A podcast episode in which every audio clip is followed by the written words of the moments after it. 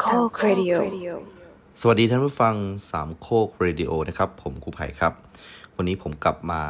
กับเรื่องเล่านะครับ เกี่ยวกับชีวิตช่วงวัยรุ่นนะครับ เพราะนี่คือรายการครูวัยรุ่นนะครับ ตอนนี้เป็นรุ่นที่ 0.8 แล้วนะครับ หลังจากที่เนื้อเรื่องนะครับ มันไม่เดินเลยนะครับจาก EP ที่ 0.7 นะครับ ผมนะครับก็ได้โอกาสในการ ออกไปนอกค่ายทหารเป็นครั้งแรกนะครับ ก็คือมุ่งตรงไปยังหอพักหรือว่าบ้านเช่านะฮะที่เป็นเพื่อนๆนะเช่าอยู่กันนะครับ ตามสไตล์ของนักศึกษาผู้ชายล้วนประมาณนี้นะครับ แน่นอนว่าเพื่อนผมนะครับ ก็จะมีบางคนที่เรียนภาคคอมพิวเตอร์นะแล้วก็การที่อยู่กันเป็นกลุ่มอย่างเงี้ยก็ต้องมีอินเทอร์เน็ตที่แรงเพื่อที่จะทำงานคอมพิวเตอร์นะครับ ส่งอาจารย์อะไรประมาณนี้นะครับ ผมก็รีบไปหาเพื่อนที่ มีคอมพิวเตอร์ แล้วก็มีอินเทอร์เน็ตใช้นะครับผมนะครับก็ตรวจผลสกอร์ฟุตบอลนะครับ ก็พบว่าผลที่ผมรอคอยนะครับเป็นแมนยูคู่ใหญ่นะครับ ที่อาจจะทำให้ผมได้หลุดนะครับจากการเป็นนักเรียนทุน สามารถที่จะมีชีวิตอิสระนะครับ ไปขุดเจาะน้ำบาดาลกับคุณน้ำเพื่อนผมได้นะครับ ผมก็ลุ้นเลยนะครับ ถ้ามันทำสำเร็จเนี่ยก็คือผมก็น่าจะมีเงิน 2 0 0แสนไปใช้คืนทุนที่รับมานะครับ แต่ว่านั่นแหละครับ การการพนันมันไม่ใช่การลงทุนครับ การพนันคือการเสี่ยงโชค และถ้าคุณนะครับรับกับผลที่จะตามมาไม่ได้นะก็อยากเข้ามาในวงการนี้เลยครับ ผมนะฮะใช้การพนันระบบการโทรศัพท์แทงกันประมาณนี้นะครับแล้วจะมีการเคลียร์เงินกันทุกวันอังคารและพฤหัส นะครับ บางครั้งก็เป็นอังคารกับศุกร์แล้วแต่จะตกลงนะครับ เป็นเจ้าๆไปนะครับ ผลมาแล้วครับ หลังจากที่รอโหลดมานานนะครับ สกอร์ก็พบว่าเป็นแมนซิตี้นะครับ แพ้นะครับให้กับแมนเชสเตอร์ยูไนเต็ด3ประตูต่อหนึ่งนะครับ แต่ท่านผู้ฟังครับ ทุกคนแทนแทงแมนยูหมดเลยฮะแทงกันหน้าเดียวเลยนะครับ มันทำให้หลังจากที่ผมนะครับหักลบกลบหนี้แล้วนะครับ ผมแม้ว่า ที่เข้ามาเนี่ยจะเป็นหลักแสนก็เหอะนะครับ แต่สุดท้ายแล้วในวันนั้นก็ยังมีบางคู่ที่ได้บ้างนะครับ ก็ทำให้ผมเนี่ยต้องหาเงินมาให้ได้ในหลักหกหมื่นบาทนะครับ เพื่อที่เอาไปให้คนที่ติดค้างเจ้าใหญ่ ๆ ที่จริง ๆ แล้วก็เป็นหน้าใหม่นะไม่รู้เขารู้จักผมได้ยังไงอยู่ดีก็มาแทงกันนะครับ ในนัดนั้นนะแมนยูนะครับผมนะฮะก็เศร้าครับบอกตรงว่า ตั้งแต่เป็นคนมานะครับ มีการถือเงินได้เป็นของตัวเองมีกระเป๋าสตังค์ใช้เนี่ยนะครับ ยังไม่เคยก่อหนี้ถึงขนาด 60,000 บาทเลยนะครับ และหนี้เนี่ยก็เป็นหนี้ที่มาจากฝั่งผมนะครับ ผมก็รีบโทรไปหาเพื่อนผมที่หน้ารามนะครับ ที่เป็นหุ้นส่วนกันนะครับว่าเฮ้ยขอโทษด้วยว่ะเออถ้าเกิดกูไม่รับเนี่ย เราก็คงแบบไม่สวยแบบเนี้ยนะครับ แต่เพื่อนผมก็ยืนยันนะครับว่า เขาจะหาเงินมาช่วยผมนะครับ แต่ว่าตอนนี้เขาไม่มีจริงๆนะครับ เพราะว่าเงินตั้งหกหมื่นนะฮะจะหาที่ไหนมาได้นะครับ ส่วนตัวแล้วครับผมเป็นนักเรียนทุนแล้วก็จะได้เงินนะครับในการใช้จ่ายเนี่ยครับเป็นก้อนใหญ่นะครับเบ็ดเสร็จแล้วก็จะประมาณสัก 20,000นะครับต่อ 1 ภาคการศึกษานะครับ เพราะฉะนั้นต่อให้เงินได้มาทั้งปีเนี่ยผมก็จะได้แค่ประมาณแค่ 40,000 เท่านั้นเองนะครับ ไม่มีทางเลยที่ผมจะหาเงิน 60,000 ได้นะครับ โดยเฉพาะวันนี้นะครับเป็นวันจันทร์แล้วนะครับ ถ้าพรุ่งนี้จะต้องไปเคลียร์เงินกับรายใหญ่ทั้งหลายเนี่ยครับผมก็คงไม่สามารถไปหาเงินพวกนี้มาได้นะครับ เสียใจครับผม นอกจากที่ผมจะไม่ได้หลุดออกจากการเป็นนักเรียนทุนแล้วนะครับ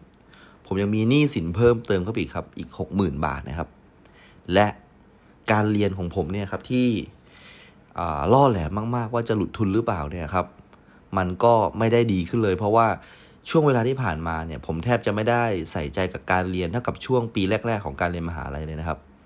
มีโอกาสสูงครับว่าผมจะหลุดทุนนะครับในปีที่ 3 เทอม2เนี่ยนะครับ ผมนะฮะก็โทรบอกน้ำครับว่าเฮ้ยกูแม่งเครียดว่ะ เป็นหนี้ตั้งหกหมื่นตังค์ไม่มีเลยทำไงดีวะพรุ่งนี้วันอังคารแล้ว น้ำก็บอกว่า เอางี้ เดี๋ยวกูพามึงไปกินเหล้าแล้วกัน แล้วก็เดี๋ยวเราลองไปหาหากันกูช่วยมึง เราเป็นเพื่อนกันเราต้องช่วยกัน ผมแบบดีใจมากครับ น้ำเป็นเป็นเพื่อนแท้ผมมากๆนะครับ น้ำไปขอพ่อน้ำมาให้ด้วยนะครับ ได้มาสักห้าพันมือนครับนะฮะก็ไปขอทางบ้านมาบอกว่า ต้องแบบไปทำโปรเจกต์อะไรสักอย่างนะทางธรณีวิทยาอะไรก็โกหกพ่อไปนะครับน้ำก็ช่วยผมได้แค่นี้นะครับผมนะฮะก็ได้พูดคุยนะครับกับเพื่อนๆนักเรียนทุนครับ จริงๆ แล้วเพื่อนๆนักเรียนทุนของผมเนี่ยนะครับ เป็นคนที่ถือว่าประหยัดนะมัธยัติมากๆนะครับ บางคนเนี่ยนะครับอยู่หอพักแล้วก็กินแค่ข้าวนะครับใน โรงอาหารของมออนะครับ แล้วก็อยู่หอพักแล้วก็กินข้าว หนังอะไรเนี่ยแทบไม่เคยดูเลยนะไม่ฟุ่มเฟือยเลยนะครับ แต่ว่าหลังจากที่ผมได้พูดถึงเหตุการณ์นี้ไปนะครับ ทุกคนก็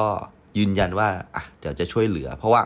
มันเป็นช่วงที่เงินทุนนะครับ ของทุกๆคนเนี่ยที่เป็นนักเรียนทุนใน 44 คนเนี่ยคือมาครบพอดีนะครับ ผมก็เลยบอกทุกๆคนว่า ผมขอยืมก่อนนะ เดี๋ยวผมจะใช้คืนให้แน่นอนนะครับ ใช้คืนให้แน่นอน ทุกคนก็โอเคนะครับ มันทำให้ผมใจชื้นขึ้นมานิดนึงว่าโอเค อย่างน้อยหกหมื่นเนี่ยเราอาจจะต้องยืมเงินคนอื่นมาใช้ไปก่อน แล้วก็ถ้าเรามีเราก็ค่อย ๆ ทยอยคืนนะครับ แต่พรุ่งนี้ก็วันอังคารแล้วนะครับ เจ้าใหญ่ต้องโทรมาแน่นอนนะครับ ผมก็ไม่รู้จะทำยังไงฮะตอนนั้นผมมีโนเกีย7200อยู่เครื่องหนึ่งเป็นเครื่องฝาพับนะครับ ผมได้มาจาก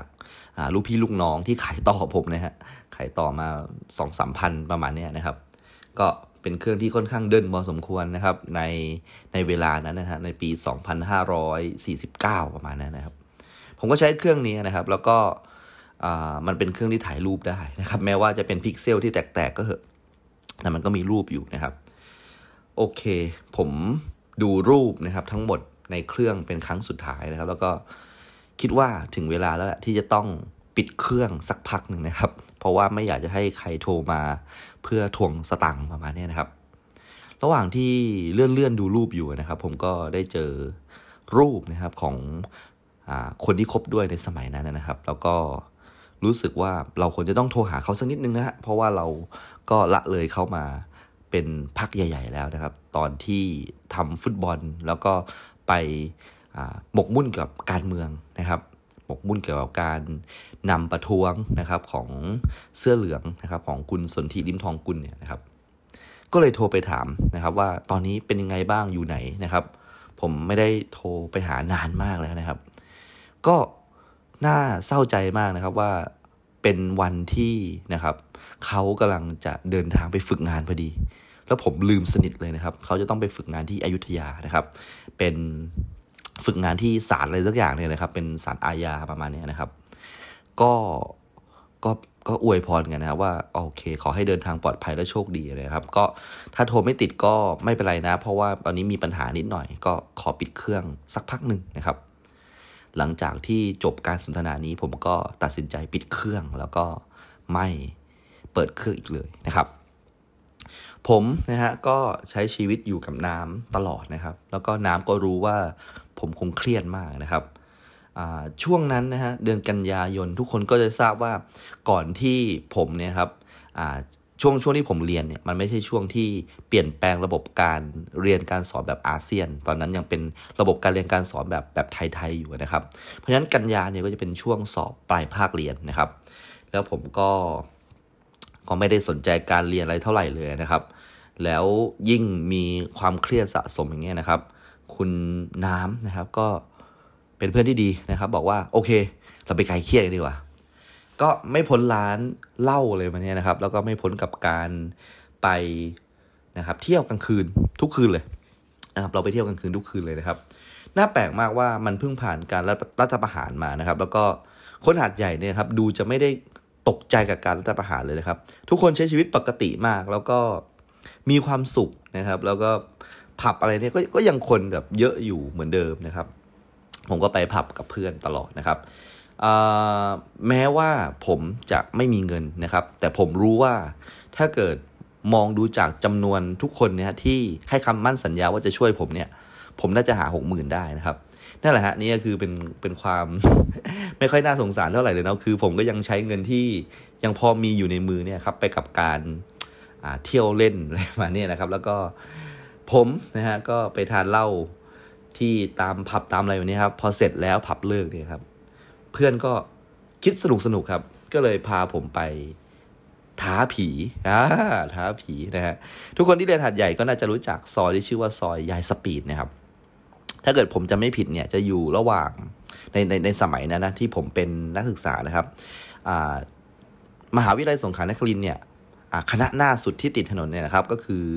คณะแพทยศาสตร์นะครับ จริงๆแล้วคณะแพทยศาสตร์นี่เป็นคณะที่ผมเกิดเลยนะ เพราะว่าตอนที่ผมเกิดที่โรงพยาบาลยะลาเนี่ย ผมมีปัญหาโรคหัวใจนะครับ แล้วต้องส่งตัวมาอย่างเร่งด่วนนะครับที่คณะแพทย์มออเพื่อที่จะดูอาการหัวใจร่วงของผมเนี่ยนะครับ แล้วก็ช่วยชีวิตไปได้ทันนะครับ แม่เราว่าวันที่มาหาหมอเนี่ยที่มออเนี่ยครับ แม่ฝันด้วยคืนนั้นนะครับ แม่ฝันว่า แม่กำลังอุ้มลูกอยู่นะครับ แล้วก็มีพระนะครับกับมีผีนะครับอยู่ในเวลาเดียวกันนะครับ พระเนี่ยนะครับพยายามจะบอกแม่ว่าให้มามาหาทางพระเลยเนี่ยครับ แต่ผีเนี่ยพยายามจะแย่งผมเนี่ยไปไปจากอ้อมอกของแม่นะครับ สุดท้ายพระก็ขอผีว่า เออปล่อยเด็กคนนี้ไปเถอะนะให้ให้เขาได้ไปเกิดเถอะเขาจะได้เป็นเป็น แบบเจ้าคนในคนแล้วก็แบบทำประโยชน์เลยแบบนี้เอออย่าเอาเขาไปเลยประมาณนี้นะครับ แล้วหลังจากนั้นแม่ผมก็ก็ตื่นขึ้นมา แล้วก็คุณหมอก็เล่าให้ฟังว่าผมแบบพ้นขีดอันตรายแล้วจากอาการโรคหัวใจแต่แบบแต่กำเนิดประมาณนี้นะครับ เพราะฉะนั้นโรงพยาบาลมอเนี่ยเหมือนเสมือนบ้านผมเลยนะครับ ก็คือผมเกิดจริง ๆ ที่นั่นอะจะว่ากันอย่างนี้ก็ได้นะครับหลังจากนั้นนะฮะตรงข้ามโรงพยาบาลมอเนี่ยเป็นวัดโคกนาวนะครับ วัดโคกนาวเนี่ยก็เป็นวัดเก่าแก่นะครับ คือผมเคยได้ยินมาว่าในสมัยก่อนเนี่ยนะครับคนที่จะมาสอบเอนทรานนะโดยการโดยเฉพาะการสอบตรงที่มอเนี่ยวัดโคกนาวเนี่ยจะมีห้องนะครับห้องหับให้สำหรับคนที่มาจากพัทลุงนะครับ มาจากนครศรีธรรมราชถ้าไม่มีเงินนะครับ เช่าหอพักก็ไปอยู่กินที่วัดโคกนาวได้ เพื่อจะจะไปสอบหรือเป็นนักศึกษาอะไรก็ตามแต่นะครับ ผมจำได้ผมยังมีเพื่อนเป็นเด็กวัดที่อยู่วัดโคกนาวเลยนะครับ และตรงถนนนะครับที่อยู่ระหว่างวัดโคกนาวกับ ซึ่งในสมัยที่ผมเป็นนักเรียนเนี่ยก็คือเป็นเทสโก้โลตัสนะครับ จะมีซอยซอยหนึ่งนะครับ ซึ่งเป็นถนนนะครับ ซึ่งเป็นถนนร้างแหละ แล้วก็ค่อนข้างเปลี่ยวนะครับ แล้วก็จะมีคนชอบเอาศาลเจ้าเลยนะครับ หรือว่าศาลพระภูมิที่เสียเสียแล้วแตกๆแล้วเนี่ย ซึ่งแน่นอนว่าคนไทยจะไม่เก็บของเหล่านี้ไว้เพราะมันไม่ค่อยเป็นมงคลเนาะก็จะเอามาทิ้งในในซอยเนี่ยนะครับ ซอยนี้เด็ก ม.อ.เรียกว่าซอยยายสปีดนะครับ เหตุการณ์ของยายสปีดเนี่ย ได้ข่าวว่าจะกำลังจะทำเป็นหนังด้วย มี Youngohm เล่นด้วยนะฮะ ก็ไปดูกันแล้วกันว่ามันเป็นยังไงนะ ผมก็ไม่รู้ว่ามันมันเป็นยังไงไอ้ซอยยายสปีดเนี่ย แต่ผมกับน้ำเนี่ยนะครับทุกครั้งที่เราไปเมากันจนแบบเข้าตีหนึ่งตีสองเนี่ยครับ เราจะต้องไปซอยยายสปีดกันทุกครั้งเลยไม่รู้เป็นโรคจิตอะไรนะครับ เพราะว่าซอยยายสปีดเนี่ยมีเรื่องเล่าว่า ถ้าเราขับรถนะครับเข้าไปในซอยนี้ประมาณตีตีตีหนึ่งตีสองเลยประมาณเนี้ยเราจะเห็นคุณยายคนหนึ่งนะครับโผล่ที่กระจกด้านหลังนะครับกระจกมองมองด้านหลังนะครับ ซึ่งเนี่ยขณะที่ผมเล่าเนี่ยผมจินตนาการภาพตามผมยังขนลุกเลยนะฮะซอยยายสปีดเนี่ยก็คือเป็นซอยที่เด็กมออมที่เมาแล้วทุกคนเนี่ยจะต้องไปนะครับ แล้วผมก็ไม่เคยกลัวที่จะมองกระจกมองหลังเลยนะครับ และก็หนึ่งร้อยเปอร์เซ็นต์เต็มนะครับ ผมไม่เคยเจอยายสปีดเลยนะครับ พูดด้วยความสัตย์จริง ยายสปีดไม่เคยโผล่มา ให้ตำนานนี้มันเติมเต็มผมเลยนะครับ ก็ขออภัยด้วยนะครับ ถ้าเกิดสมมุติว่ารอฟังเรื่องผียายสปีดอยู่ไม่มีนะครับสำหรับผมนะ แต่ถ้าเกิดสมมุติว่าเรื่องผีเนี่ยครับ พอเราไปท้าไปลองเนี่ย มันมีความสุขขึ้นมานะ เหมือนน้ำเนี่ยจะรู้จิตวิทยาตรงนี้นะครับ ก็คือ พอผมไปปุ๊บผมก็เออรู้สึกดีขึ้นมาเลยครับ กับไอ้นี่หกหมื่นเลยเนี่ย ก็รู้สึกว่าอะมันไม่เครียดมากนะครับ ทีนี้วันนี้มันเป็นวันที่ต้องมีใครสักคนนะครับ มาหาผมแล้วนะครับ เพื่อที่จะเคลียร์หนี้สินนะครับ ผมเชื่อว่าน่าจะมีใครพยายามโทรหาผมอยู่ในวันอังคารนะครับ แต่ว่าผมไม่ได้เปิดโทรศัพท์นะครับ แล้วก็ปิดสนิทเลยผมก็เครียดมากนะครับผมว่าจะเปิดลองดูแต่ว่าก็ก็กลัวนะครับ ก็กลัวมากๆเลยเพราะว่า ผมกะว่าจะรอให้ได้เงินก่อนนะครับ ผมพยายามถามเพื่อนๆทุกคนว่าเงินของทุนเนี่ยจะเข้าวันไหนนะครับ เพื่อนๆก็บอกว่าใจเย็นหน่อยเดี๋ยววันศุกร์นี้เข้าละรับรองเลยไผ่เราสัญญาเลยว่าเดี๋ยวเราจะช่วยไผ่แน่นอนบอกว่าขอบคุณมากเลยเว้ยขอบคุณจริงว่ะนะครับ ผมก็โอเค คือทุกๆวันเนี่ย ผมก็ไม่ได้นอนในค่ายทหารของลุงลุงแล้วนะครับ เพราะว่า มันค่อนข้างเข้าออกลำบากหลังจากที่มีการรัฐประหารเนาะแล้วผมก็ทราบว่าลุงผมก็ไม่อยู่เลยนะครับ เพราะฉะนั้นเวลาที่แบบว่าเข้าไปเนี่ยบอกมีทหารบางคนทราบว่าผมเป็นหลานของลุงนะฮะแต่บางคนก็ไม่ทราบนะครับ แล้วผมเข้าไปถ้าเกิดเจอคนที่ไม่ทราบเนี่ยแล้วผมก็ลุงก็ไม่อยู่อีกนะครับ บางทีผมก็เข้าไม่ได้อะไรประมาณนี้นะครับ มันเป็นช่วงที่ในค่ายทหารมีกิจกรรมพิเศษอะไรบางประการอยู่ ผมก็ไม่รู้นะครับ ผมก็เน้นไปนอนที่คณะอะไรประมาณนี้นะครับ ก็จะอยู่กินตรงนั้นนะครับ จนวันอังคารเป็นวันที่เครียดมากๆนะครับ เพราะว่าเป็นวันที่ต้องเคลียร์ตังค์นะครับ น้ำก็บอกเฮ้ยไม่ต้องเครียด เดี๋ยวพาไปคลายเครียดนะครับ ที่ไหนวะน้ำน้ำก็พาผมนะครับ ไปยัง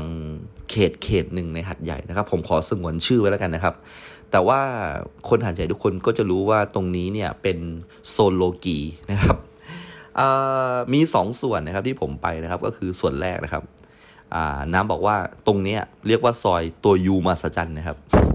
ซอยตัวยูมาสจันเนี่ยคือถนนที่เป็นตัวยูนะครับ เป็นรูปเกือกม้านะครับ ข้างในเนี่ยจะเป็นอ่าเป็นเหมือนกับห้องเช่าหรือว่าเป็นเหมือนกับอาคารพาณิชย์นะครับ ที่ข้างล่างเนี่ยมีผู้หญิงขายบริการอยู่นะครับ พวกเราชอบเวียนเข้าไปในซอยนี้มากเพราะว่าเราอยากจะไปดูว่าผู้หญิงขายบริการในหัดใหญ่เนี่ยหน้าตาเป็นยังไงนะครับ แต่จริงๆแล้วผู้หญิงขายบริการที่หัดใหญ่เนี่ยเขาไม่ได้ต้องการจะขายบริการคนไทยหรอกนะครับ เพราะว่าเป้าหมายหลักๆ ของเขาคือรับแขกมาเลเซียนะครับ ที่มาเลเซียเนี่ยเสาที่จะข้ามพรมแดนมานะครับ ทางบาดังเบซา แล้วก็มาใช้บริการนะครับ น้องๆที่ขายบริการเนี่ยนะครับ เราก็พบว่าโอ้โหบางคนแบบหน้าแบบสวยแบบหยาดเยิ้มมากเลยนะครับนะโอ้โหแบบทำไมเธอถึงเลือกแบบมาทำอาชีพนี้นะครับ ก็ ทุกคนนะครับไม่ไม่ไม่สามารถเลือกเกิดได้เนาะก็วิธีไหนทำเงินได้ ทุกคนก็ต้องเอาตัวรอดนะครับ ก็ตรงจุดนี้นะครับ ผมก็มาคิดได้ตอนตอนโตแล้วนะครับ แต่ว่าตอนนั้นเนี่ยมีความรู้สึกว่าโอ้โหสวยมากเลยอะประมาณนี้นะครับ แล้วจริง ๆแล้วนะ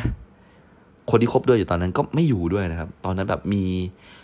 ความยับยั้งชั่งใจบางประการว่า เอาเลยไหมว่า เอาเลยไหมว่า เข้าไปเลยไหมว่านะครับ ไปกับน้ำนะครับ สุดท้ายผมก็ยังไม่กล้าพอนะก็ ตัดสินใจไม่ไม่เข้าไปคล้องแวะกับซอยตัวยูมาสจันนะครับรู้จักซอยตัวยูมาสจันนะครับ น้ำบอกว่า เฮ้ยไปไปทดลองท้าผีกันอีกไหมผมก็บอกว่าเฮ้ยไม่เอาแล้วว่ะยายสปีดมันกระจอกมันแบบไม่เห็นมีเลย ไม่เห็นมีอะไรน่าน่าสนใจเลย น้ำก็บอกว่าเฮ้ยกูมีที่ใหม่ว่ะเฮ้ยที่นี่เป็นไงวะน้ำก็บอกว่าเฮ้ย ตรงเนี้ยมันชื่อว่าบ้านรูปภาพว่ะ อะไรคือบ้านรูปภาพวะ คืออย่างนี้เว้ย บ้านรูปภาพนะ มันมีเนื้อเรื่องประมาณนี้ มันเป็นผู้หญิงคนหนึ่งเว้ย เออ ที่แบบประมาณว่าเขาเนี่ยออยู่ในหัดใหญ่ แล้วเขาเนี่ยก็โดนคล้ายๆกับว่าโดนข่มขืนแล้วฆ่า ซึ่งแบบเป็นคดีอุชกันมาก ๆ แล้วก็ทุกๆคนเนี่ยเนี่ยกล่าวขานว่าเป็นคดีที่ หาตัวคนร้ายมาลงโทษไม่ได้ เพราะว่าเป็นการกระทำที่มีการวางแผนมาแบบรัดกุมมาก ทีนี้เนี่ยครอบครัวของผู้เสียหายเนี่ยมีความคิดว่าอยากจะอยากจะทำการเขาเรียกว่ายังไงครับ อยากจะทำการให้คนที่ทำให้คนร้ายที่กระทำการอุกอาจครั้งเนี้ยได้สำนึกผิด แล้วได้เห็นว่าคนที่คุณข่มขืนไปเนี่ยเขาเสียชีวิตแล้วนะ เพราะฉะนั้นหลังจากที่เสร็จงานศพอะไรทุกประการเนี่ยครับก็จะมีรูปหน้าศพอยู่นะครับ รูปหน้าศพเนี่ยนะครับก็คือเป็นรูปขาวดำเป็นรูปของผู้หญิงคนหนึ่งที่ที่ขาวดำนะฮะคือตอนนั้นเนี่ยผมเนี่ยนะครับรู้จักรูปรูปนี้ผมว่าหน้าคล้ายคุณพุ่มพวงนะครับ อยากให้ทุกคนจินตนาการหน้าของคุณพุ่มพวงดวงจันทร์นะครับ นักร้องราชินีเพลงลูกทุ่งนะฮะเหมือนคุณพุ่มพวงมากนะครับ ผมก็ นะครับทราบมาว่าหลังจากนั้นเนี่ยรูปเนี่ยรูปที่เป็นหน้าศพเนี่ยก็วางไว้นะครับติดไว้ที่หน้าบ้านนะครับพอติดไว้ที่หน้าบ้านเนี่ยนะครับเจตนาของเจ้าของบ้านเนี่ยก็คือเผื่อคนร้ายเนี่ยผ่านบ้านนี้ จะได้แบบสำนึกผิดว่าเนี่ยเหยื่อเสียแล้วนะ แต่เรื่องมันไม่เป็นอย่างนั้นครับ เรื่องก็คือว่ามันดันมีนักศึกษามออเนี่ยครับที่เมาแบบพวกผมเนี่ยนะครับ แล้วแบบไป ลองท้าผีกันนะครับ ปรากฏว่าลองอะไรไม่ลองมันพิเรนมากนะครับ ไปเอาภาพที่แขวนอยู่ในบ้านรูปภาพเนี่ยครับ ลงมานะครับ แล้วเหมือนท้าทายกันนะครับ ว่าเฮ้ยบ้านรูปภาพเว้ยก็เลยไปเอาภาพเนี่ยที่แขวนอยู่ลงมา แล้วเอากลับกลับไปที่หอพักของตัวเองนะครับ เขาเป็นรุ่นพี่ผมนะคนนี้นะครับ ปรากฏว่าสิ่งที่เกิดขึ้นก็คือว่า หลังจากที่ทำสิ่งนั้นลงไปเนี่ย ผีนะครับหรือว่าวิญญาณดวงวิญญาณของผู้ที่เสียไปเนี่ยเขาก็ไปตามหลอกหลอนนะครับกับเนี่ยรุ่นพี่ของผมคนนี้นะครับทำให้แบบไม่เป็นอันเรียนเลยนะครับ รู้สึกเหมือนกับว่าต้องบวชให้เลยอะนะครับเพราะว่าเหมือนกับเหมือนกับบ้าไปเลยประมาณนี้นะครับ เพราะฉะนั้นสิ่งที่เกิดขึ้นก็คือ ไม่มีใครรู้ว่ารูปภาพนะครับของบ้านรูปภาพเนี่ยครับ อยู่ในหอพักของพี่คนเนี้ยนะครับ ไม่มีใครรู้เลยเพื่อนเขาก็ไม่รู้เพราะว่า เขาเหมือนกับเสียสติไปเลยแล้วก็แบบไปบวชอะไรแบบนี้นะฮะมันทำให้เจ้าของบ้านเนี่ย เมื่อเห็นว่าเฮ้ยภาพมันหายไป เพราะว่ามีใครบางคนเอาภาพไปเนี่ยนะครับ ก็เลยตัดสินใจนะครับ เอาภาพนะฮะที่เป็นภาพหน้างานศพเนี่ยมาอัดใหม่นะครับ แล้วก็ไปแขวนไว้ที่หน้าบ้านเหมือนเดิมนะครับ เพื่อให้บ้านรูปภาพยังคงมีรูปภาพเหมือนเดิมนะครับ สิ่งที่เกิดขึ้นก็คือว่าเฮ้ย ปรากฏว่าหลังจากรุ่นพี่คนนั้นบวชเสร็จทดแทนอะไรเสร็จนะครับ ก็พบว่าเฮ้ยต้องเอาภาพไปคืนนะครับ แต่ว่าด้วยที่ว่ากลัวนะครับว่า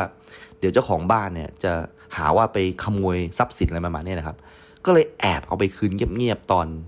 ประมาณเที่ยงคืนทีหนึ่งประมาณนี้นะครับ ก็เอาไปแขวนคืน แล้วก็สังเกตเห็นว่าเฮ้ยมันมีภาพอัดใหม่มาแล้วนะครับ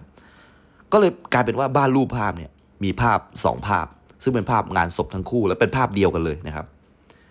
น้ำบอกผมว่าความพีคของบ้านรูปภาพก็คือว่า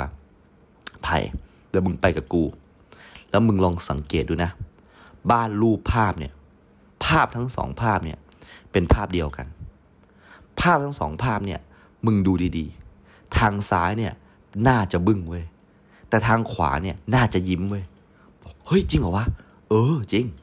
แมงบาลูภาพโคตรสยอง ผมก็ไปครับ ก็ไปดูโอ้โหจริงว่ะข้างหนึ่งเป็นเป็นภาพเดียวกันถ้ามองแบบด้วยสองลูกตานะครับ มองเป็นภาพรวมนะฮะคือภาพเดียวกัน แต่ถ้าเกิดมองโฟกัสไปที่ภาพทางซ้ายเนี่ย จะเหมือนกับหน้าเขาจะบึ้งบึ้งหน่อยนะครับถ้าเกิดมองไปที่รูปด้านขวา หน้าเขาจะยิ้มยิ้มหน่อยนะแต่พอมองรวบนะฮะเป็นสองรูปกับกายเป็นภาพเดียวกันนะครับโอ้โหแบบขนลุกเลยนะฮะ มองตัวนั้นขนลุกมากนะครับ ยิ่งแบบทราบประวัติของบ้านรูปภาพแล้วแบบโอ้โห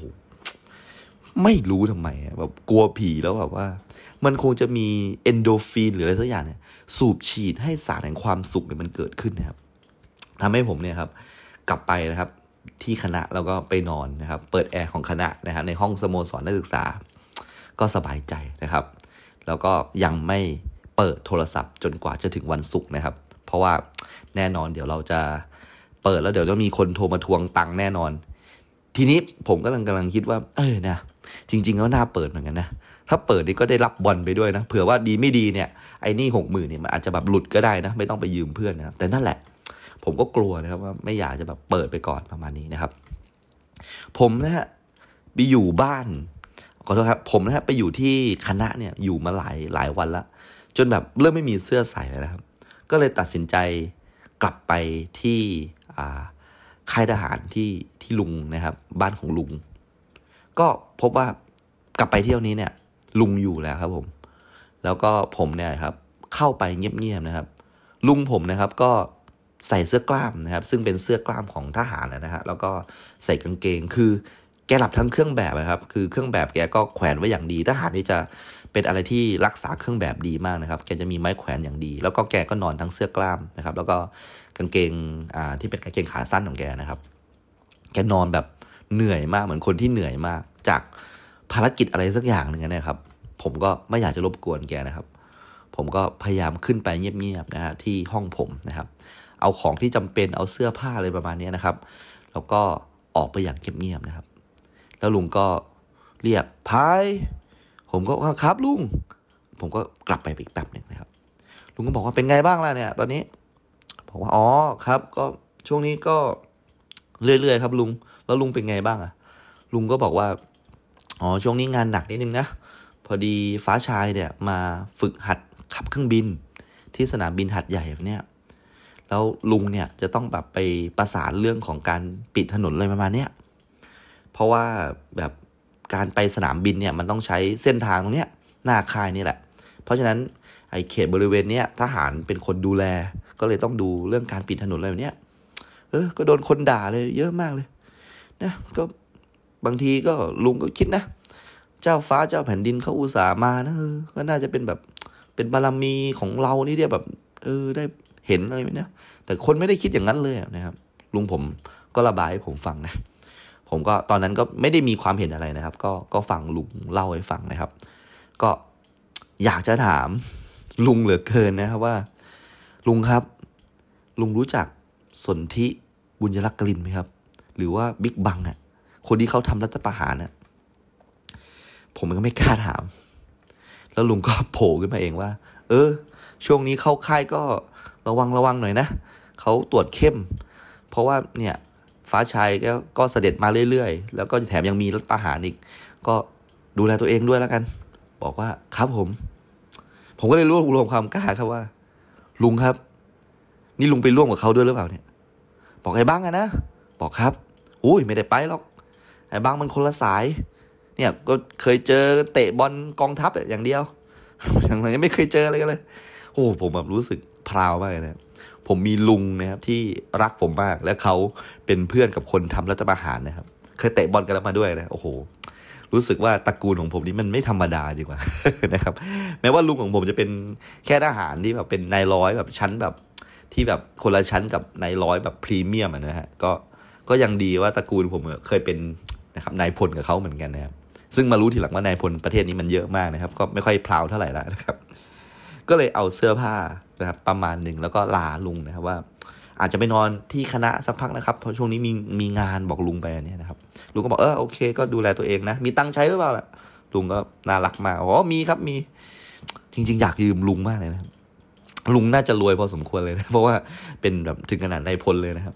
แต่ก็แข็งใจนะครับ แบบไม่ไม่ได้ไม่ได้ยืมลุงไปนะครับ ระหว่างนั้นนะครับ ผมก็นึกถึงการรัฐประหารนะครับ ผมก็นึกนึกไปว่า การรัฐประหารเนี่ย มันครั้งที่สองของผมนะนี่หว่าปีสี่เก้าเนี่ยผมเคยผ่านรัฐประหารปีสามห้ามาครั้งหนึ่งนี่หว่าเฮ้ยผมมันผมสนุกในการนึกตอนนั้นมากเลยนะครับ ผมก็เลยไปค้นคว้าในอินเทอร์เน็ตเลยว่า ตอนปีสามห้าเนี่ยมันยังไงวะเรื่องของการรัฐประหารอะไรประมาณนี้นะครับ ภาพอดีตก็เลยค่อยๆย้อนกลับมานะครับ เป็นภาพแรกที่ผมนึกออกก็คือว่าผมกำลังนั่งเล่นเกมของเครื่องเครื่อง Family อยู่นะครับ ซึ่งตอนนั้นเนี่ย เป็นยุคสมัยที่เด็กยะลาทุกคนนะครับ จะเรียกเครื่องเกมคอนโซลเนี่ยสองแบบ แบบแรกคือเครื่องซูเปอร์นะครับ เครื่องซูเปอร์คือเครื่อง Super Famicom นะครับ ซึ่งเราเนี่ยจะไม่สามารถจะเล่นเครื่องนี้ได้ในบ้านทั่วๆไปเพราะมันแพงมาก เราต้องไปเล่นเช่าชั่วโมงนะครับ ตามร้านประมาณนี้นะครับ ร้านในตอนนั้นเนี่ยจะมีร้านร้านร้านน้องแจ๊บนะครับ ซึ่งเป็นร้านที่ดังมากๆนะครับในยะลาจะมีเครื่องซูเปอร์แฟมิคอมบริการนะครับ เพราะฉะนั้น คนชนชั้นกลางอย่างผมนะชนชั้นกลางค่อนข้างต่ำด้วยนะครับสำหรับพ่อแม่ผมนะ ก็เลยมีปัญญาซื้อได้แค่เครื่อง Family นะครับ หรือว่าเครื่องที่เราเรียกติดปากว่าเครื่องเครื่องธรรมดา เพราะว่าอีกอันหนึงเป็นซูเปอร์อีกเครื่องนึงเลยเป็นเครื่องธรรมดานะครับ เครื่องธรรมดาก็คือต้องใส่ม้วนนะครับ แล้วก็เราทุกคนมักจะมีสูตรอย่างหนึ่งก็คือว่าม้วนเนี่ยมันเป็นคลัตชิดใช่ไหมฮะก็คือมีเป็นแผ่นชิปที่เราจะต้องเสียบนะครับตรงตลับประมาณเนี้ย บางครั้งเนี่ยมันก็มีฝุ่นเกาะหรืออะไรก็ตามแต่นะครับ เราก็ต้องเอาแบบน้ำลายนะครับเลียประมาณนี้นะครับ หรือว่าถ้าเกิดไม่กล้าก็เป่าก็ได้นะครับเออมันมหัศจรรย์มากมันมันกลับมาติดอีกครั้งนะครับอาจจะเป็นเพราะว่าโมเลกุลของน้ำลายเนี่ยมันอาจจะแบบไปสปาร์กอะไรบางอย่างทำให้แบบเกิดการทานเฟอร์ข้อมูลได้ประมาณนี้นะครับ ตอนนั้นผมก็เล่นเกมเครื่องนะครับ Family นะครับ หรือว่าเครื่องธรรมดานี่แหละนะครับ ตอนนั้นเนี่ย ในปี 2534 นะครับ ซึ่งเป็นปีที่ผมเนี่ยนะครับนั่งดูข่าวกับกับคุณปู่นะครับตอนนั้นผมมีคุณปู่ด้วยนะครับ คุณปู่ของผมเนี่ยฮะก็คืออยู่กันกับคุณพ่อคุณแม่คุณปู่ และมีพี่ชายคนหนึ่งนะครับ เป็นลูกของป้าชื่อว่าพี่นานะครับ เราอยู่กันห้าคน ใช่ไหมห้าคนใช่ใช่นะครับ ก็คือคุณปู่เนี่ย ต้องมาอยู่กับพ่อ เพราะว่าต้องพาไปโรงพยาบาลบ่อยๆ เพราะว่าคุณปู่เนี่ยเป็นคนที่สูบบุหรี่จัดนะครับ แล้วก็ท่านก็เจอว่าเป็นมะเร็งนะครับประมาณนั้น ซึ่งสมัยนั้นเนี่ยองค์ความรู้ด้านมะเร็งเนี่ยปี 3 4เนี่ยเรายังไม่ทราบเลยว่าปู่เนี่ยเป็นมะเร็งขั้นไหนนะครับ รู้ว่าเป็นมะเร็งเฉยๆนะครับ ผมมีพี่คนหนึ่งเป็นลูกพี่ลูกน้องชื่อพี่นานะครับ พี่นาเนี่ยนะครับ เป็นคนที่เคยอยู่กับผมมาหลายปีแล้ว เพราะว่าเขาต้อง มาจากอำเภอเบตง ซึ่งเป็นอำเภอที่อยู่ใต้สุดสยามนะครับ เข้ามาในตัวเมืองยะลา เพื่อมาเรียนในโรงเรียนประจำจังหวัดนะครับ ก็คือต้องมาอาศัยบ้านผมอยู่ประมาณนี้นะครับ เราก็นะครับเป็นเหมือนกับพี่น้องเลยก็ว่าได้ เพราะว่าพี่นาก็เข้าสู่วัยรุ่นในขณะที่ผมแบบก็สักหกเจ็ดขวบประมาณนี้นะครับ ผมมักจะได้ไปเล่นนะครับ เครื่องเกม Super Famicom เนี่ย เพราะว่าพี่นาเนี่ยจะพาไปตามร้านอะไรเนี่ย เพราะเขาขับมอเตอร์ไซค์เป็นประมาณเนี้ย ก็ทั้งปู่ทั้งพี่นาเนี่ยก็เป็นเหมือนคนพิเศษของผมนะครับ พี่นาเนี่ยนะครับอตอนที่ปี 2534เนี่ยนะครับเขาเอ็นไม่ติดนะครับเขาเอ็นไม่ติด ผมจำวันนั้นได้เลยว่าคุณพ่อเนี่ยนะครับต้องไปที่ตู้ ATM นะครับ แล้วก็เหมือนเอาบัตร ATM เนี่ยสอดเข้าไปแล้วก็กดดูรหัสการสอบของพี่นาเนี่ย พื่อจะดูว่าพี่นาเนี่ยสอบติดหรือเปล่า สมัยก่อนไม่มีอินเทอร์เน็ตเนาะปี 3-4 เราจะต้องดูการสอบต่างๆเนี่ยครับผ่านตู้ ATM นะครับซึ่งพอพี่นาสอบไม่ติดเนี่ยนะครับพี่นาก็ตัดสินใจไปเรียนที่รามคำแหงนะครับในปี 2535 นะครับตอนนั้นเนี่ยเป็นปีที่ปี 2535 นะเป็นปีที่แม่เนี่ยซื้อเครื่อง Famicom ให้ผมนะครับ ผมเสียใจมากที่ที่ผมไม่ได้แบบเล่นให้พี่นาดู เพราะว่าพี่นาเนี่ยเป็นคนที่ ปั้นผมเป็นเกมเมอร์นะครับ แม้ว่าเกมเมอร์ในตอนนั้นเนี่ยจะไม่มี ROV จะไม่มี PUBG อะไรพวกนี้นะครับ เกมเมอร์ในตอนนั้นเนี่ยเจ๋งสุดก็ Street Fighter นะครับ Street Fighter Turbo นะครับ ตอนนั้นใครที่เล่นเนี่ยก็คือเก่งมากนะครับ ใครที่ปล่อยพลังอะไรได้เนี่ยก็คือ ต้องมีการจดสูตรท่าไม้ตายกันเลยทีเดียวนะครับ สมัยนั้นเนี่ยผมมีตังค์เนี่ยก็จะเอาแบบไปซื้อเกมแม็กเพื่อดูบทสรุปการปล่อยท่าไม้ตายต่างๆนะครับ ผมก็ไม่ได้ไปเล่นนะครับ เครื่องซูเปอร์เลยนะครับ แต่ว่าก็ไม่ได้เลวร้ายซะทีเดียวครับ ผมมีเครื่องธรรมดาที่บ้านแล้วนะครับ เพราะฉะนั้นคนเดียวครับที่จะได้เห็นความสำเร็จนะครับ ในเชิงเกมเมอร์ของผมก็คือคุณปู่ของผมเองนะครับ ผมนะครับมีม้วนRoboCop นะฮะ RoboCop เนี่ยเป็นทุกคนควรจะรู้จัก RoboCop นะอะเผื่อจะมีใครที่ไม่รู้จัก RoboCop เนี่ย RoboCop คือ ตำรวจคนหนึ่งเอาเอาเอาเข้าจริงผมก็ลืมเลยนะเนี่ยก็คือตำรวจคนหนึ่งที่น่าจะตายไปแล้วใช่ไหมครับ หรือว่าอะไรสักอย่างเนี่ย แล้วก็ถูกทำให้เป็นไซบอร์กใช่ไหมครับ ก็เลยเป็นมีความเป็นมนุษย์แบบบางส่วน แต่ว่าทุกอย่างก็ถูกเสริมด้วยเหล็กประมาณนั้นหมดเลยนะครับ เกม Robocop เนี่ยเป็นเกมที่อ่าเป็นเกมเดี่ยวนะครับ ซึ่งแปลกประหลาดมากในสมัยนั้น เพราะว่าพ่อแม่ผมเนี่ยนะครับ ถามผมว่าทำไมไม่เอามวนนี้ เพราะมวนเนี่ย มันคือหนึ่งพันอินหนึ่งอะไรประมาณนี้นะครับ ผมบอกไม่เอาเกมพวกนี้เป็นเกมซ้ำเล่นมันต้งแบบนานแล้วรู้แล้วแบบมีแต่เกมซ้ำทั้งนั้นแหละนะก็เลยอยากจะได้แบบเกมแบบเดี่ยวๆนะครับ ตอนนั้นอะโรบอคอปมันเท่มากนะครับโอ้โหแบบกำลังเปิดประตูรถตำรวจแล้วออกมาเป็นไซบอร์กประมาณนี้นะครับ ผมเนี่ยฮะรู้สึกผิดมากเลยที่เล่น RoboCop ไม่ผ่านด่านหนึ่งนะครับ เพราะว่าทุกๆ ครั้งเนี่ยนะครับ คุณปู่เนี่ยครับก็จะมานั่งบนโซฟานะครับ แล้วก็สูบบุหรี่นะครับ นั่งดูผมเล่นเกมนะครับ ผมก็พยายามพากย์ให้คุณปู่ฟังว่า เนี่ยคือ RoboCop นะ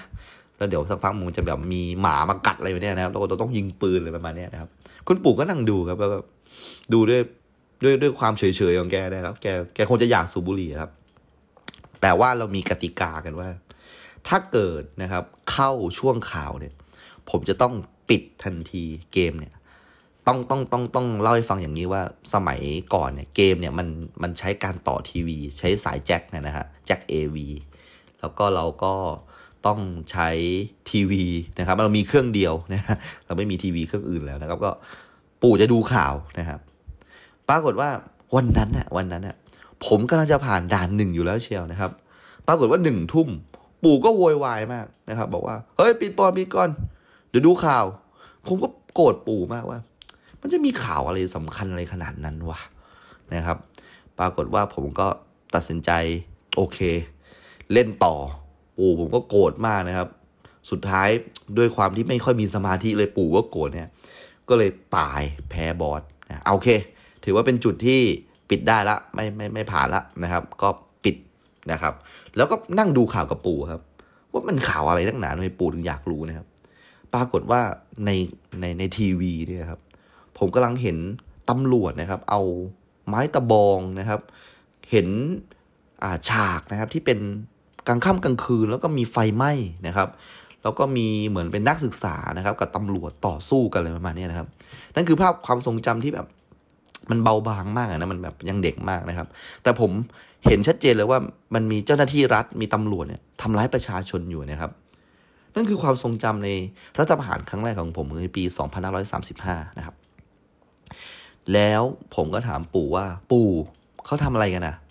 ปู่ก็บอกว่ามันมีรัฐประหาร ผมก็ด้วยความเป็นเด็ก ผมไม่เข้าใจคำว่ารัฐประหารคืออะไรนะครับ แล้วผมก็ถามว่า แล้วเขาตีประชาชนทำไมนะครับ ปู่ก็บอกว่า เนี่ย มันมีทหารไปยึดอำนาจ แล้วก็ทหารเนี่ยมาเป็นนายกอะไรประมาณเนี้ยปู่ก็อธิบายแบบตามภาษาชาวบ้านนะครับ ไม่ได้แบบเป็นคนที่แบบศึกษาการเมืองแล้วก็ใช้ภาษาอะไรทำให้ผมยิ่งงงก็เองว่า อะไรวะทหารมันต้องแบบดีสิวะเนี่ย ลุงก็เป็นทหาร หรือว่าลุงต้องแบบไปทำร้ายประชาชนด้วยอะไรประมาณเนี้ยเราก็เงียบไปพักหนึ่งนะครับ แล้วปู่ก็บอกว่า เนี่ย รู้หรือเปล่า ในทีวีเนี่ย บางทีอะเราอาจจะเจอพี่นาอยู่ในนั้นก็ได้นะ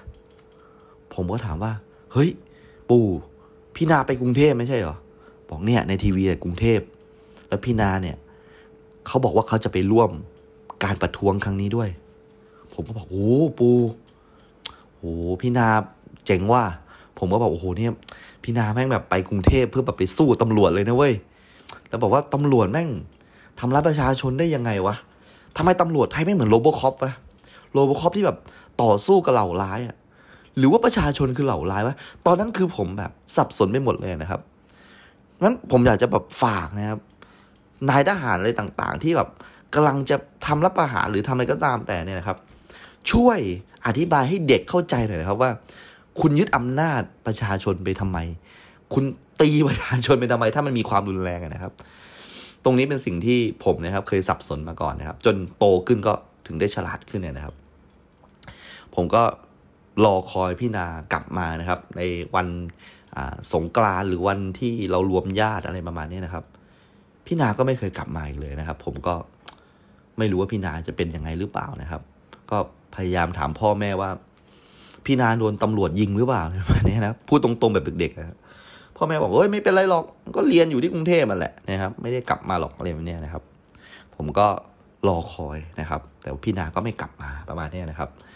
จนปี 2535 นี่แหละครับ แต่ว่าเป็นกลางๆปีนะครับ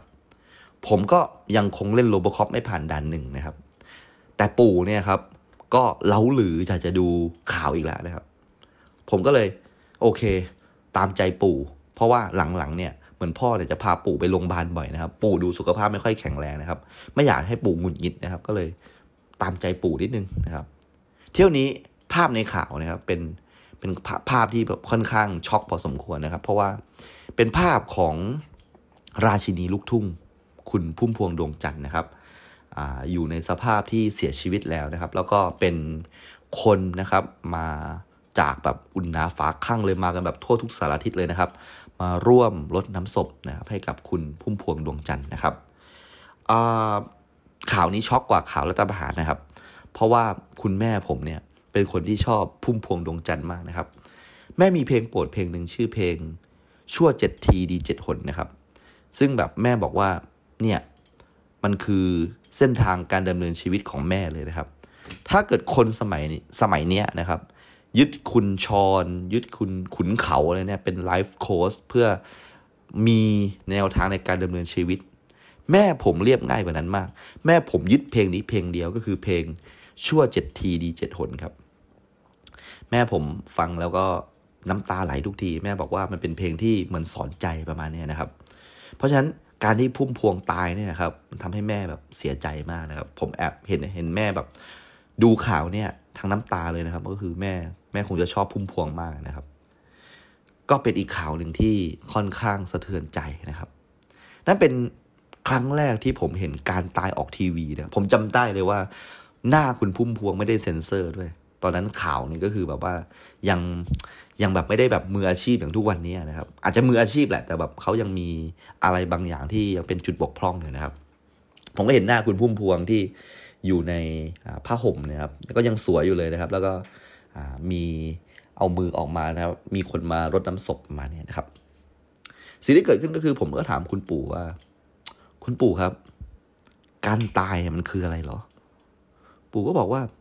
การตายก็คือเราไม่หายใจไง แล้วบอกว่าทำไมคนเราถึงแบบตายอะหมายว่ามันยังไงแบบนี้คือตอนนั้นอะผมว่าผมอะรู้ความหมายประมาณหนึ่งแล้ว ว่าผมก็โตประมาณหนึ่งแล้วก็หกเจ็ดขวบแล้วนะครับ แต่ผมก็อยากจะฟังจากปู่นะนะครับ ปู่ก็บอกว่า อืม ก็คนเราเนี่ย มันถูกกาหนดว่าให้อยู่ในโลกนี้มันถูกกาหนดไว้แล้วว่า คนเนี้ยต้องตายตอนสาว ตัวนี้ต้องตายตอนแก่ เพราะฉะนั้นเนี่ยทุกคนต้องตายหมดแหละ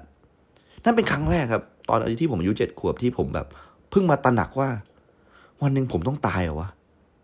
เฮ้ย เอาจริงดิ วันหนึ่งกูต้องตายเหรอเนี่ย มันเป็นอะไรที่แบบน่ากลัวมากๆเลยครับความตายนะผมก็เลยถามปู่ว่า ปู่ปู่อย่าตายนะทำไมอะ ปู่ไผ่ยังไม่ผ่านด่านหนึ่งเลย ปู่อยู่ดูไผ่ผ่านด่านหนึ่งก่อนนะ ปู่อย่าเพิ่งตายนะ ปู่บอกเออ ยังไม่ตายหรอก เดี๋ยวจะรักษาให้หายเลย ปู่ปู่เลิกสูบบุหรี่ได้ไหมอะทำไมอะไผ่อะกลัวปู่ตายอะบอกตรง เฮ้ยแม่งเขาไม่ให้พูดอย่างนี้ เขาไม่ให้พูดตายตายเลยถ้าตายมันจะตายจริงบอกเออนั่นแหละ นะปู่นะ ปู่อยู่สูบบุหรี่นะ แล้วก็จะดีใจมากเลยถ้าเกิดสมมติว่าปู่ได้แบบ อยู่ดูผ่านไปด่านที่สองอะไรประมาณนี้ปู่ก็ให้สัญญากับผมนะครับ หลังจากนั้นนะฮะปี 2536 ครับ ปู่ก็เสียชีวิตด้วยโรคมะเร็งที่ที่ปู่เป็นอยู่เนี่ยแหละครับ มันทำให้ผมได้แบบเห็นว่า โอ้นะฮะการเป็นมะเร็งการสูบบุหรี่เนี่ยมันมันไม่ดีจริงๆนะครับ แล้วก็ผมก็ไม่เคยคิดจะสูบบุหรี่เลยเพราะว่าเห็นปู่ตายต่อหน้าต่อตาเลยนะครับ โอเคก็ผมนะครับก็ได้เห็นภาพเดียวนะครับ กับที่คุณพุ่มพวงปรากฏอยู่ในข่าว แต่ว่าตอนนี้ผมเห็นเป็นของจริงก็คือปู่ผมเองนะครับ ก็คือไปรดน้ำศพคุณปู่นะครับ แล้วก็ค่อยเห็นแบบค่อยๆเห็นว่ามีญาติพี่น้องนะครับ ค่อยๆลำเลียงคุณปู่นะครับ ใส่ไปในโรงนะครับ แล้วก็มีการสวดอะไรประมาณนี้นะครับ วันที่เห็นคุณปู่เสียมันสับสนครับ มันมันไม่รู้ว่าต้องทํำยังไงนะครับ มันไม่รู้ว่าต้องเสียใจหรือยังไงนะครับ และช่วงเวลาที่เป็นช่วงงานศพของปู่เนี่ยครับ ก็เป็นความบันเทิงนะครับ เป็นความสนุกสนานนะครับ เพราะว่า ผมได้เจอญาติญาตินะครับ ทุกๆ คนเลยกลับมารวมกัน ลูกหลานทุกคนกลับมาอยู่ในงานศพเนี่ยนะครับ ผมจำได้ว่าผมไปโรงเรียน ไม่กี่วันแล้วก็แม่ก็ให้ลาเลยนะครับ ให้มาอยู่ในงานศพให้มาช่วยช่วยกันทำงานอะไรประมาณนี้ช่วยเสิร์ฟน้ำช่วยอะไรเนี้ยนะครับ แล้วผมก็ได้เล่นนะครับกับหลานๆหรือว่าลูกพี่ลูกน้องคนอื่นนะครับ มันสนุกมากเลยนะครับ งานศพ จนแบบมารู้ตัวอีกทีก็คือวันที่จะต้องเผาศพปู่ครับ วันที่เผาศพปู่เนี่ยครับก็คือเป็นวันที่ปู่เนี่ยออกมาจากโรงอีกครั้งหนึ่งนะครับ ผมจำได้ว่าทุก ๆ ครั้งเนี่ย ผมจะเป็นหลานรักนะครับ ทุกคนก็จะให้ผมไปเคาะโลงบอกว่าให้ปู่มากินข้าว ให้ปู่มาทำนู่นทำนี่ประมาณนี้นะครับ แล้วก็จำได้ว่าทุกๆ ครั้งเนี่ยก็คือจะมีการเปลี่ยนทูบใช่ไหมฮะก็ผมจะได้รับหน้าที่พิเศษว่าให้ไปดูว่าทูบมันดับหรือยังประมาณนี้นะครับ วันนี้เป็นวันพิเศษก็คือว่าผมไม่ได้ทำหน้าที่ เคาะโลงแล้ว แล้วก็ไม่ต้องไปดูทูบแล้ว แล้วก็เหมือนกับว่าทุกๆ คนเตรียมจะกลับบ้านแล้วที่เป็นญาติพี่น้องนะครับ เพราะว่าวันนี้เป็นวันเผาแล้วครับ วันนี้เป็นวันที่รู้สึกได้แล้วครับว่า ปู่ต้องไปจากเราเลยนะครับ ด้วยว่าสองสามวันที่ผ่านมาเนี่ยมันเป็นวันที่ยังต้องไปบอกปู่อยู่ว่าต้องทำอะไรบ้างนะครับ แล้วผมก็อ่าได้เห็นนะครับว่ามันมีคนที่ทำงานตรงเนี้ย เอาน้ำมะพร้าวนะครับมา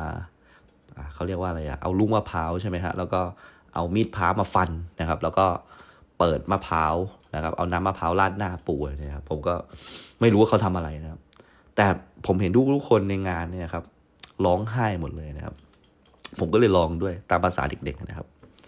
เห็นแม่ร้องเห็นพ่อร้องนะครับ ลุงที่เป็นทหารตอนนั้นก็ร้องนะครับ แล้วก็ทุกคนก็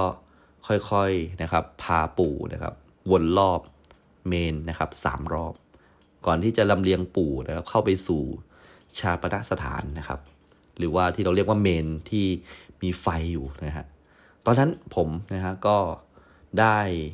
เอาดอกไม้นะดอกไม้จันทร์เนี่ยนะครับ ได้โยนเข้าไปในเตาเผานะครับ แล้วก็มองดูนะครับว่าข้างในนะั่นคือปู่ที่กำลังไหม้หรอวะมันคือความรู้สึกที่ผมอยากจะให้ทุกคนลองนึกย้อนดูนะครับว่า มันคือความตายครั้งแรก ที่ทุกคนสัมผัสครับ ผมไม่ทราบเหมือนกันว่า แต่ละคนเนี่ยนะครับ เจออะไรบ้างนะครับ ในการตายครั้งแรก คุณจะต้องเด็กมากอยู่แล้วแหละเหมือนผมนั่นแหละครับ คือมันเป็นความรู้สึกที่พิเศษมากเลยที่สิ่งมีชีวิตที่มึงเกิดมาบนโลกเนี่ย ได้ตระหนักว่าวันหนึ่งต้องตาย และได้เห็นความตายอยู่ตรงหน้าครับ เป็นความตายที่แบบ เป็นฟอร์มอลอะนะครับ เป็นแบบรูปแบบพื้นฐานนะครับ แต่มันก็ยังอดคิดไม่ได้ว่า วันหนึ่งอะเราจะต้องไปอยู่ในเตานั้นเหรอวะ เราจะต้องตายจริงเหรอวะ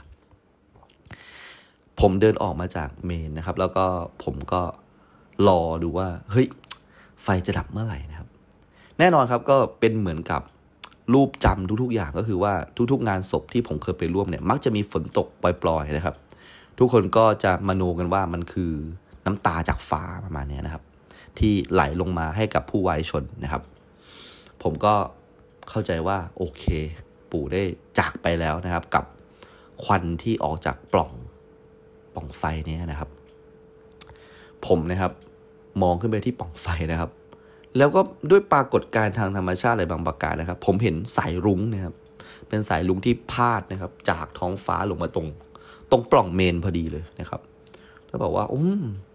สงสัยว่าเทวดามารับปู่แล้วแหละ เนี่ยทอดสะพานสายลุงมาให้เลยประมาณนี้นะครับ ผมก็รู้สึกเศร้าครับ แล้วก็ร้องไห้จนแบบน้ำตามันไม่ไหลแล้วครับ ตอนนั้นเป็นเด็กมากนะครับ สุดท้ายผมก็ไปรวมกันที่บ้านของญาติประมาณนี้นะครับ เพื่อที่จะพูดคุยเรื่องซองเรื่องอะไรประมาณนี้น่าจะเป็นอย่างนั้นนะนะแล้วก็พูดคุยกันเรื่องว่าต่อไปใครจะดูแลย่าอะไรแบบนี้ครับ พูดคุยกันเรื่องมรดกประมาณนี้นะครับ แล้วผมก็เป็นเด็กก็ไม่ค่อยรู้อะไรนะครับจำได้เลยว่าก็เข้าไปรวมกับเด็กๆ คนอื่น ๆ ที่เป็นลูกหลานนะครับ แล้วก็นั่งดูพยองนะครับ ตอนนั้นคุณสอนรามนะครับ ตะโกนที่ขอบหน้าผาบอกว่าเหินฟ้าอะไรประมาณนี้นะครับ เราก็ดูพยองกันแล้วก็สนุกสนานนะครับ นั่นคือความตายครั้งแรกนะครับ ที่ผมได้เผชิญนะครับ ซึ่งมันไปผูกกับความทรงจำเรื่องของการรัฐประหารนะครับ ที่พูดมาทั้งหมดเนี่ยก็คือว่า มันน่าแปลกมากว่า วันที่ปู่เสียเนี่ยครับ พี่นาไม่กลับมาครับผม ผมรอคอยพี่นามาก ๆ ว่า พี่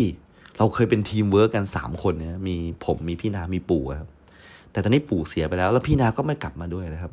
มันทำให้ผมนั่งนึกว่า หรือว่ารัฐประหารเนี่ย มันจะทำให้พี่นาเนี่ย เสียชีวิตไปอีกคนหนึ่งวะผมเพิ่งรู้จักความตาย จากคุณพุ่มพวง จากปู่ หรือว่าพี่นาจะตายในรัฐประหารปี2535วะผมก็เก็บความรู้สึกนี้ไว้นานมากเลยนะครับ นานมากเลยนะครับ แล้วก็ไม่กล้าถามใครด้วยนะครับนะจนเก็บไว้นานจนลืมนะครับเก็บไว้นานจนลืมอะ จนแบบวันหนึ่งนะฮะพี่นาก็กลับมานะครับแล้วผมก็ลืมถามว่าวันนั้นแกไปไหนทำไมแกไม่มางานศพปู่ครับ แต่มันก็ไม่ใช่เรื่องสำคัญเลยนะครับ เพราะว่าถามไปเดี๋ยวก็ มันไม่ใช่มันไม่ใช่เรื่องของเรานะครับ อาจจะมีธุระอะไรก็ได้นะครับ นั่นคือความทรงจำเกี่ยวกับการรัฐประหารปี2535 นะครับ ผมก็ได้เห็นปู่ครั้งสุดท้ายนะครับ ในปีนั้นนะครับ ในช่วงปีที่มีการรัฐประหาร ผมเดินทางมาถึงวันพฤหัสแล้วครับ วันนี้เป็นวันพฤหัสที่ผมรู้สึกว่าสบายใจมาก เพราะพรุ่งนี้ผมจะได้เคลียร์เงินแล้วนะครับ ผมยังคงปิดโทรศัพท์อยู่เหมือนเดิมนะครับ แล้วก็ไม่ได้พูดคุยกับใครเลยนะครับ ผมไม่รู้เลยว่ามีใครโทรมาหาผมบ้างใน 4 วันนี้นะครับ ซึ่งตามกำหนดการแล้วเนี่ย วันนี้ควรจะต้องเป็นวันเคียร์เงินอีกวันหนึ่งนะครับ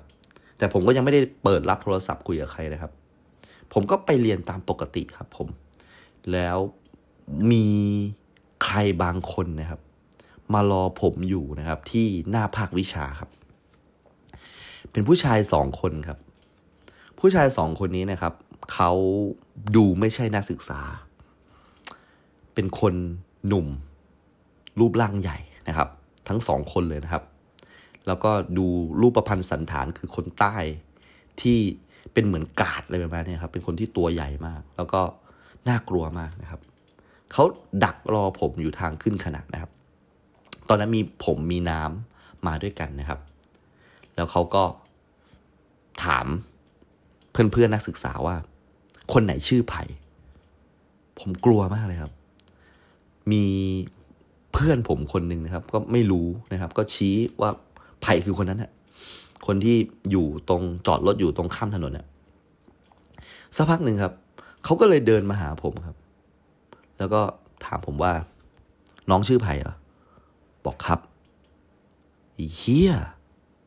ทำไมมึงไม่รับโทรศัพท์ พี่ครับ พี่พี่คือที่แทงบอลใช่ไหมครับ เออสิสัตว์มึงทำไมมึงไม่รับโทรศัพท์ มึงจะชิ่งใช่ไหมบอกเปล่าพี่ผมไม่ได้ไม่ได้จะชิ่งครับเดี๋ยวพรุ่งนี้ผมก็จะเคลียร์กันได้พี่แล้ว มึงไม่ต้องมา มึงไม่ต้องมาเลยเฮียมึงจะชิ่งมึงก็บอกกูเลย มึงจะชิ่งใช่ไหมมึงจะชิ่งใช่ไหมของกู มึงไปดูของกูห้าหมื่นมึงเอามาให้กูพรุ่งนี้ ไม่ได้สิ มึงเอามาให้กูเย็นนี้เลย เย็นนี้เลย พี่พรุ่งนี้เถอะ ไม่ได้ มึงมีพิรุษมึงปิดเครื่อง แล้วผมก็มองไปที่ผู้ชายคนหนึ่งนะครับ ผมเห็นว่าผู้ชายคนนี้ ตรงเอวของเขาเนี่ยครับ มันมีอะไรที่เป็นลักษณะคล้ายๆปืนครับ ผมก็ไม่แน่ใจ จนผู้ชายคนที่มีมีเหมือนมีปืนอยู่ในเสื้อเนี่ย ก็พูดว่า เฮ้ย กูจำหน้าไอ้เฮียนี้ได้ ไอ้เฮียไผ่เนี่ย มันเป็นเด็กเฮียปอนี่ว่า กูจำได้มึงอยู่ร้านเฮียปอใช่ไหมมึงเป็นเด็กเฮียปอใช่ไหมบอกพี่พี่ไม่ใช่ ผมไปร้านเฮียปอ ผมไปดูบอลผมไม่ได้แบบเป็นเด็กเฮียปอเลยครับไอ้เฮียมึงไม่ต้องมาโกหก มึงรับโต๊ะไอ้เฮียปอใช่ไหมไอ้เฮียไอ้เฮียปอเนี่ยตั้งแต่วันนั้นตำรวจที่มันมาลงเนี่ยไอ้เฮียมันชิ่งหมดเลย มึงติดต่อกับเฮียปออยู่ใช่ไหมหลังจากนั้นนะครับเขาก็เลยเอาไอ้วัตถุที่เขาซ่อนอยู่นะครับเพเยอออกมานิดนึงครับ แน่นอนครับมันเป็นด้ามปืนครับ นั่นคือปืนกระบอกแรกนะครับ ที่ผมได้เห็น ถ้าจำได้ผมเคยบอกไว้ว่า ผมเคยเห็นปืนหนึ่งกระบอกนั่นแหละครับ คือกระบอกแรกที่ผมได้เห็นครับ เป็นปืนจริง ๆ และมันอยู่ในมหาวิทยาลัยด้วยนะครับ โชคดีมากที่มันอยู่ในมหาลัยครับ ถ้ามันเจอกันข้างนอกเนี่ยครับ ผมว่าปืนกระบอกนั้นนะคงจะเหนียวไกลอะไรสักอย่างแล้วแหละครับ แต่ด้วยด้วยด้วยด้วยน่าจะเอามาขู่เฉยๆนะฮะนั่นคือปืนกระบอกแรกที่ที่ผมเห็นครับเขาไม่ได้ชักปืนออกมาครับ เพราะถ้าเกิดชักเนี่ยแตกแตกตื่นแน่นอน แต่ผมรู้เลยว่านี่คือปืนนะครับ และคนที่พูดกับผมเนี่ยครับ เขาก็บอกว่าไอ้เคี้ยมึงเด็กเคี้ยปอ แล้วเขาก็เอามือนะครับ ตบไปที่บ้องหูผมครั้งหนึ่งครับ แรงพอสมควรฮะก็คือเป็นรอยแดงเลยนะครับ ผมแบบถูกตบไปปุ๊บนะครับ น้ำตาผมไหลเลยครับ ผมรู้สึกว่าตรงนี้คือจุดที่มันตกต่ำมากๆในชีวิตผมเลยครับ ผมไม่เคยโดนใครตบหน้าอย่างนี้เลยคือมันแบบมันมันมันเสียใจมากๆเลยว่า กูมาถึงจุดนี้ได้ยังไงวะกูแม่งนักเรียนทุนเลยนะเว้ยไอ้เชี่ยมีคนเอาปืนจะมายิงกูเลยอะแล้วมาตบกูอย่างนี้เลย แล้วเย็นนี้จะทำยังไงวะ กูแม่งต้องหาเงินให้ให้ไอ้นี่ด้วยอะผมก็ไม่รู้จะทำยังไงฮะ ผมก็เสียใจมากนะครับ ผมก็เลยตัดสินใจครับว่า โอเคครับ เดี๋ยวผมเดี๋ยวผมหาให้พี่เดี๋ยวผมเปิดเครื่องเลยอะผมเปิดต่อหน้าพี่เลย ผมก็เปิดเครื่องครับแมสเซจก็ขึ้นมาเต็มเลยว่ามีสายไม่ได้รับ สายไม่ได้รับเต็มมาเลย ตลอดสี่วันนี้ครับ โอเคพี่ เย็นนี้พี่โทรมาเลย เดี๋ยวผมหาเงินให้พี่ บอกเฮียมึงยานะ มึงบอกเฮียปอเลยนะสสางด้วยนะนี่เก่านะ แล้วเขาก็ขึ้นมอเตอร์ไซค์ขับออกไปนะครับ ผมไม่มีทางเลือกมากครับ ผมมีที่เดียวที่ปลอดภัยที่สุดนะครับ ก็คือบ้านลุง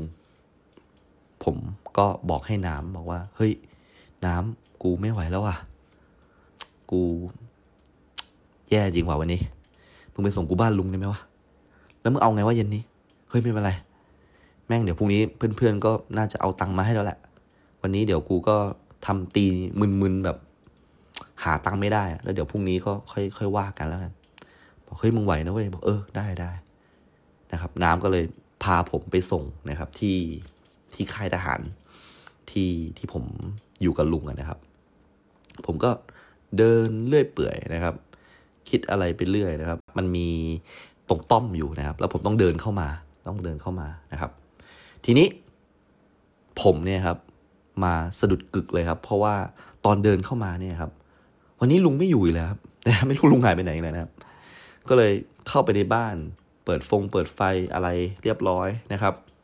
ก็เอนหลังนะครับ นั่งคิดว่ายังไงดีว่า งั้นอันแรกเลยอะผมว่าผมปิดโทรศัพท์ต่ออีกดีกว่าวะผมก็เลยตัดสินใจปิดนะครับ แต่ว่าแม่จะปิด ก็อยากจะรู้นะว่ามันมีใครโทรมาหาบ้างในช่วงสี่วันที่ผ่านมาเนี่ยนะครับ ก็ไล่ๆดูครับ ปรากฏว่ามีแม่โทรมานะครับ แม่โทรมาหาผมนะครับ ผมก็ยังไม่อยากโทรโทรกลับไปก่อนเพราะว่าวันนี้มันมีแบบเรื่องเดือดเนื้อร้อนใจนะครับ แต่ในใจจริงก็อยากโทรกลับนะอยากจะเล่าให้แม่ฟังอยากจะแบบทุก ๆ อย่างนะครับ แล้วก็ผมจะโทรดีไหมนะครับ ไม่โทรดีกว่านะครับ ก็เลยตัดสินใจโอเค อ่านแมสเซจทุกคันว่ามีใครโทรมาบ้างนะครับเบอร์แปลกเพียบเลยนะครับ แล้วก็มีแม่เท่านั้นแหละครับ ที่โทรมาหาผม ผมก็เลยตัดสินใจปิดเครื่องนะครับ อีกครั้งหนึ่งนะครับ ระหว่างนั้นนะครับ ผมก็ได้ยินเสียงนะครับ จากด้านล่างนะครับ ผมอยู่ชั้นสองจากชั้นหนึ่งมีคนเรียกผมเป็นเสียงผู้หญิงนะครับ เรียกว่าพายพายผมก็เลยเปิดผ้าม่านไปดูครับ ปรากฏว่า ผมแหวกม่านไปดู แม่ผมอยู่ข้างล่างครับผม ผมตกใจมากทำไมทำไมแม่ผมอยู่ข้างล่างได้วะนะครับ นี่ก็คือเป็นนะครับเรื่องราวนะครับของครูวัยรุ่น 0.8 นะครับสำหรับ 0.9 จะเป็นยังไง ฟังกันต่อในสัปดาห์หน้าครับ สวัสดีครับ